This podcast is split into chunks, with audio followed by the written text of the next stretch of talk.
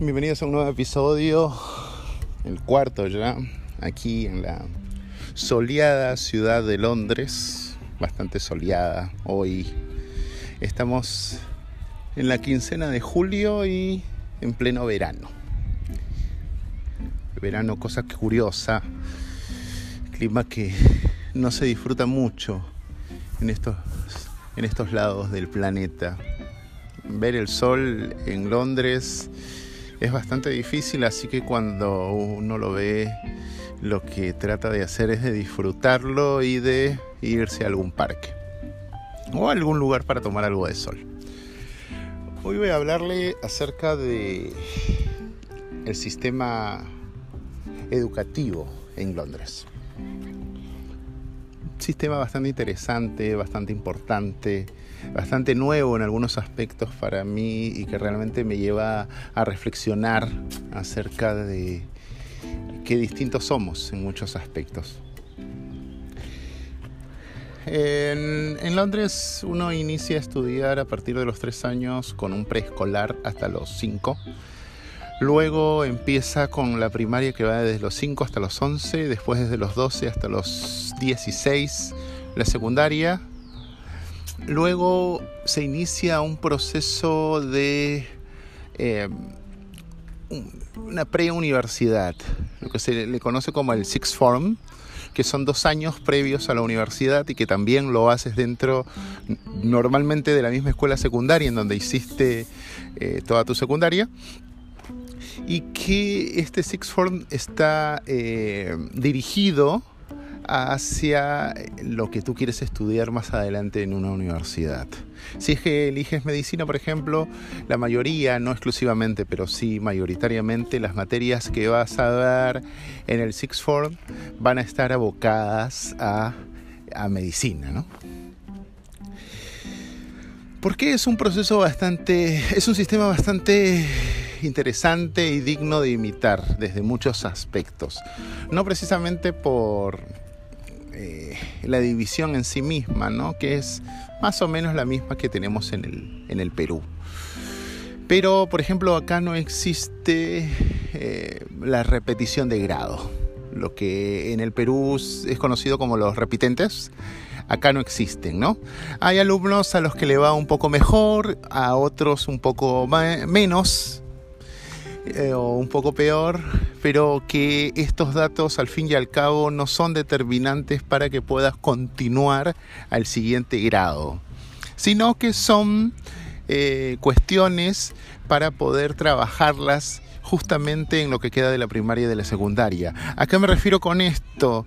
Que eh, en el Perú, en la Argentina, uno cuando surca la primaria o la secundaria, si no le va bien un año, tiene que primero rendir algunos cursos, materias, bien, en enero o en marzo, y que si después de eso tampoco le sigue yendo bien, tiene que volver a hacer el año, bien. Eh, esto no existe en Londres. En Londres uno pasa de año sí o sí. Bien, eh, uno tiene la posibilidad de poder continuar estudiando y que no es determinante en este caso las notas que pueda llegar a tener. Eh, esto es genial, es genial porque por donde lo quieras ver, primero genera una inclusión absoluta, segundo un incentivo total sobre todo en aquellos alumnos, aquellos niños que no han tenido la oportunidad tal vez de que en algún año le vaya bien, lo puedan remediar en el siguiente año. Y no generan este estigma absurdo, morboso del repitente, ¿no? Eh, de aquella persona o aquel niño, aquel estudiante que no ha podido avanzar y que justamente socialmente inclusive le genera, genera muchos, muchos problemas de muchas índoles, sociales, educativas, culturales inclusive. ¿Qué pasa con aquellos niños, por ejemplo, que llegan de otras partes del Reino Unido eh, a estudiar en la primaria o en la secundaria? El sistema educativo inglés inclusivo te eh, coloca según tu año. No según lo que hayas estudiado previamente. Es decir, que a diferencia de otros lugares del globo, para la primaria y la secundaria, sobre todo para la primaria, no te piden un certificado escolar que testifique cuáles son los años o los grados que has realizado previamente. Si tienes 7 años, te corresponde en el año 2, si tienes 8, en el año 3 y así sucesivamente. Es decir, que la división es por grupo etario y no eh, por conocimientos o por eh, haber aprobado las materias. Interesante, innovador. Eh, y digno de imitar definitivamente. Otro de los aspectos bastante interesantes es que, por ejemplo, eh, para estudiar en la primaria o en la secundaria no es requisito sine qua non, es decir, necesario e indispensable el hecho de mantener una categoría de inmigrante legal. Legal, este término absurdo, morboso, asqueroso, denigrante, peyorativo que lamentablemente existe, ¿no? Porque creo que ningún ser humano en su categoría de tal es ilegal. Sin embargo, eh, en el mundo existe esta división entre este tipo de grupos, lamentablemente. Bien, tu condición de estatus migratorio no es un factor determinante para que estudies en la primaria y en la secundaria. Obviamente eso no significa que no debes tener ningún documento, hay que identificarnos, ¿no? el pasaporte, por ejemplo, de tu país de procedencia es suficiente documento para poder estudiar la primaria y la secundaria, repito, sin necesidad de tener eh, un estatus eh, migratorio que te permita poder hacerlo. No pasa lo mismo en el caso de eh, la universidad o el Sixford. Allí sí es requisito necesario e indispensable tener, eh, tener la documentación al día para poder estudiar. Había hablado acerca de que es necesario eh, luego de la primaria y de la secundaria hacer un curso es un curso que más que un curso es una preuniversitaria, lo puedo llegar a interpretar así, eh, de dos años. Y luego la universidad. Las carreras normalmente son de tres años.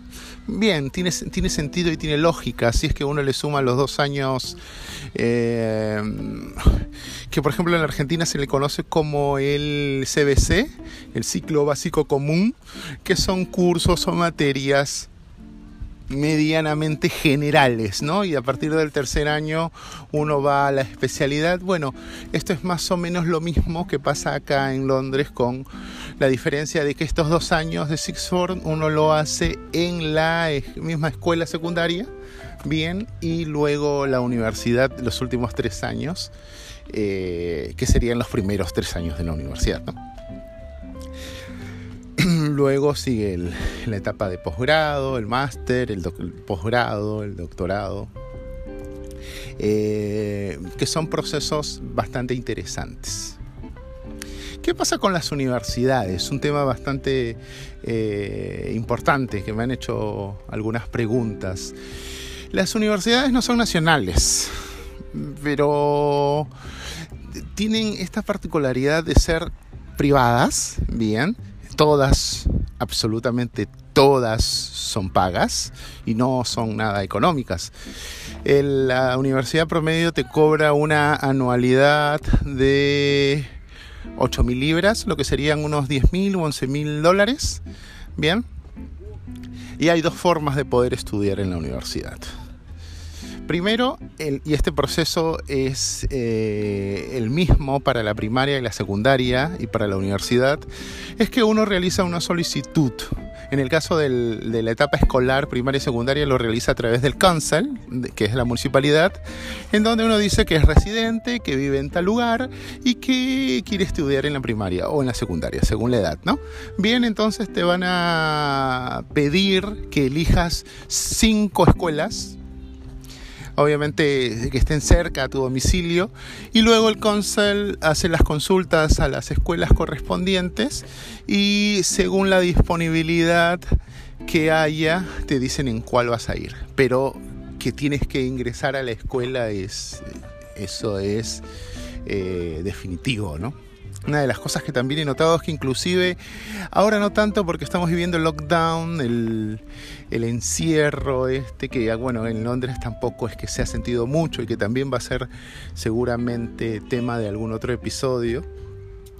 Pero antes de este COVID-19, eh, no podía ver un niño, no se podía ver a un niño en la calle en horario escolar. Si eso pasaba, probablemente algún policía se te acercaba y te preguntaría eh, qué pasa que el niño no estaba en la escuela, ¿no? La rigurosidad es bastante interesante. Cuando los niños no van al colegio, eh, la escuela quiere que certifiques qué es lo que ha pasado, te llaman, te mandan mensajes. Es un control bastante interesante que difiere y en mucho de lo que ocurre en el Perú definitivamente. En fin, como había dicho, para solicitar el ingreso a la primaria y a la secundaria es necesario que se eh, realice una solicitud a través de los cancel. Los cancel envían las solicitudes a las escuelas que a su vez dicen o confirman si hay o no disponibilidad.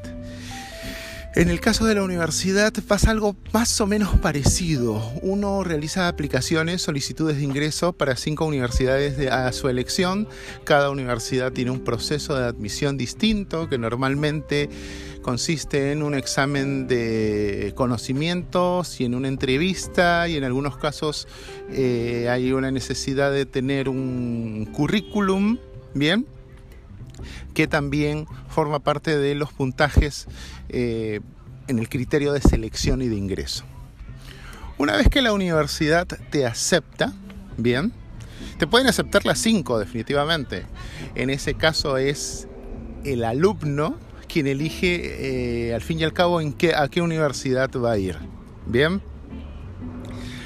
Luego, ¿qué pasa? Antes de iniciar, hay que, de iniciar las clases hay que realizar el pago correspondiente este pago se puede hacer de dos formas. Uno, eh, uno mismo realiza el pago de manera directa, ¿bien?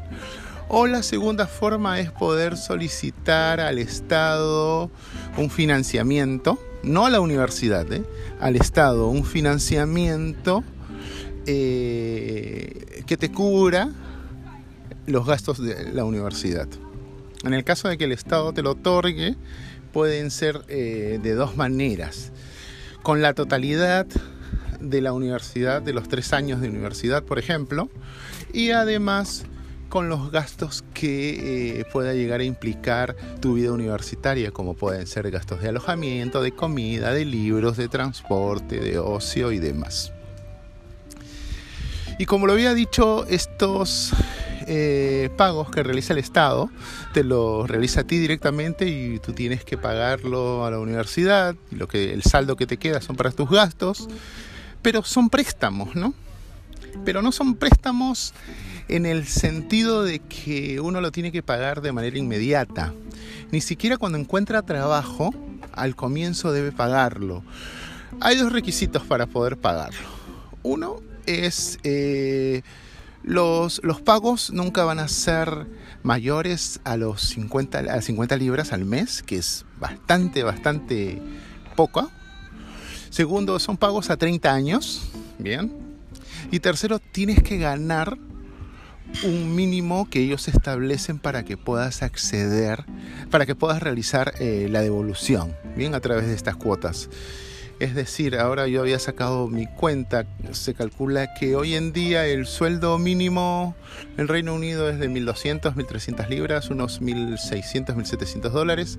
Bueno, para que el Estado te empiece a descontar por los préstamos universitarios, tienes que ganar alrededor de los dos mil y pico de libras, ¿no? Es decir, que el Estado interpreta que cuando tú tengas un trabajo razonablemente bien pagado, es que ya eh, ellos te van a cobrar automáticamente, ¿no? Y repito, o sea, el cobro tampoco es, es, no sé, con dos cortes de peluquería, eh, uno supera lo que el Estado te puede llegar a cobrar en concepto de evolución al préstamo pendiente. Después de los 60 años, el, préstamo prescribe es decir, que ya no hay necesidad de pagarlo. ¿no? Es un sistema inclusivo totalmente por donde se quiera dar eh, de estímulo en cuanto al nivel eh, de inclusión que se realiza y a la no estigmatización de aquellos alumnos que no cuentan con las condiciones educativas suficientes como para poder ni siquiera complementar el nivel promedio de, que, solicita eh, que solicita el gobierno, ¿no? Es bastante, interesante por ese lado. El college es un nivel intermedio que cada alumno puede estudiarlo bien después de haber terminado la secundaria y que se aboca fundamentalmente a carreras técnicas, a carreras técnicas. Eh, para aquellos que no quieran hacer una vida universitaria, tienen la opción también del college. Eh, y una de las cosas que me había olvidado de comentar es que estos pagos, estos préstamos que se realiza, que realiza el, gobierno, es tanto para los británicos como para los que residen, como para todos los europeos que se vengan a venir, que, que, vengan a vivir acá, ¿no? Al menos hasta el 31 de diciembre de este año de 2020, que es cuando seguramente algunas de las reglas van a cambiar. ¿Qué pasa con aquellos que aquellos alumnos, aquellos jóvenes que a los 15 o 16 años quieren trabajar, el Estado te permite poder trabajar si es que no tienes absolutamente ganas de, de, querer estudiar, ¿bien? Pero eso sí, te van a pagar menos de la mitad de lo que se gana normalmente. De 16 a 18 años, menos de la mitad, de 18 a 25, un 75% de lo que se del, del mínimo. Y después de los 25 años, si quieres trabajar, ya es el, el mínimo, ¿no? Pensado este sistema, una vez más lo repito, para estimular a que la gente estudie, el Estado te paga los estudios si tienes ganas de hacerlo, te paga el costo de vida si tienes ganas de hacerlo y además si a pesar de eso no tienes ganas y quieres trabajar, perfecto, te deja hacerlo, pero eso sí, vas a cobrar menos del mínimo. Eh, hay cosas que creo yo nuestros gobiernos deberían imitar, ¿no? Me imagino, no, no, no puedo, podemos llegar a pretender que la Argentina o el Perú tenga la espalda suficiente como para poder costear bien este tipo de subsidios, y no me refiero a la universidad, porque hay universidades públicas, sino además a través de los gastos que esto implica, ¿no? Porque a veces uno dice, bien, estoy en una universidad pública, es decir, no gasto, pero siempre uno gasta en transporte, en materiales de estudio. Lo que hace Reino Unido es justamente también pagártelo, para que tengas absolutamente libertad, bien, de poder estudiar y dedicarte exclusivamente a eso, ¿no? Eso sí, no trabajes, porque si te pagamos el estudio, si te pagamos los gastos eh, que impliquen que tengas una vida universitaria, no estás permitido a poder trabajar. Pensado desde todos los aspectos posibles, es un camino que muchos deberíamos seguir y que, repito, al margen de las millones de críticas que hayan acerca de los distintos sistemas capitalistas, neoliberales y demás, eh, cuentos que existen, creo que modelo más inclusivo, más social, eh, más estimulante que el que se vive en el Reino Unido, eh, no lo he podido encontrar. El próximo episodio me gustaría hablar un poquito acerca de la vida laboral en el Reino Unido, un tema que me ha quedado pendiente, pero no, eso no significa que me haya olvidado de, de poder comentar un poquito más porque además me han preguntado mucho. Así que será hasta el siguiente episodio. Un abrazo y un saludo desde la risueña y muchas veces gris capital de del Reino Unido desde Londres. Nos vemos.